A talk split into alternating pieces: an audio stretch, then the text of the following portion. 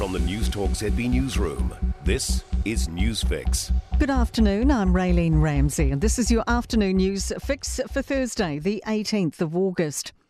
Our newsroom understands human remains found in suitcases in South Auckland last Thursday were two young children.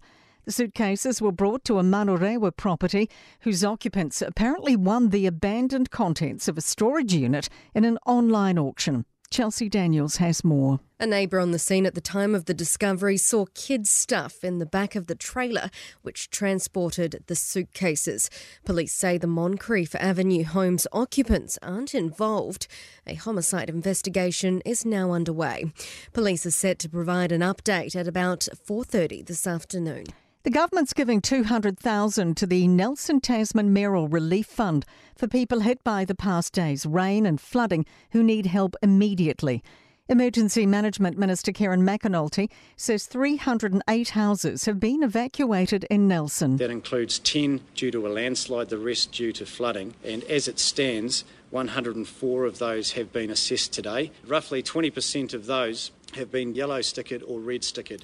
Civil Defence Controller Alec Lavertis says the past two days have been astounding for Nelson. There is extensive damage, and once uh, things have subsided, we'll be able to assess that damage and then plan for the future.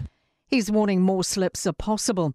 Marlborough's rivers now seem to be stabilising, and most West Coast rivers swollen yesterday by rain are now dropping. The heavy weather's spread to Northland today, with multiple slips and flooding closing a number of major roads. M P I is keeping in touch with rural communities to monitor the welfare of people and also animals. And the capital's fire and emergency crew are responding to reports of a landslide in Kandala. Three fire trucks are at the scene. The Electricity Authority has made a sudden move to disrupt negotiations between electricity companies and T Y Point aluminium smelter. The changes to the Electricity Participation Code will mean deals over one hundred fifty megawatts can only go ahead if they meet specific criteria. Consumer Advocacy Council Chair Deborah Hart says consumers pay about twenty-nine cents per kilowatt hour. She says under the current deal, T Y Point pays just three point five cents. Because of that price differential, residential consumers may well be cross-subsidising the large electricity deal, and that's what they're trying to stop with the code amendment. Auckland Council has approved a plan to reduce the city's emissions sixty-four percent by twenty thirty. The Environment and Climate Change Committee today adopted the Transport Emissions Reduction Pathway. It sets out ways to achieve the emissions reduction goal, including halving private car use and more walking, cycling and use of public transport. To sport headlines, and the Black Caps have lost a one-day international for the first time since March twenty twenty, comfortably beaten by five wickets in the opening match against the West Indies.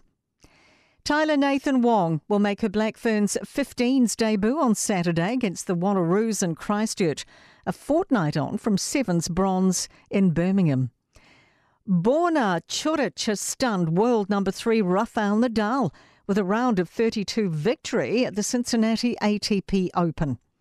And this year's N R L Grand Final has been confirmed for Sydney. I'm Raylene Ramsey and that's your latest News Fix.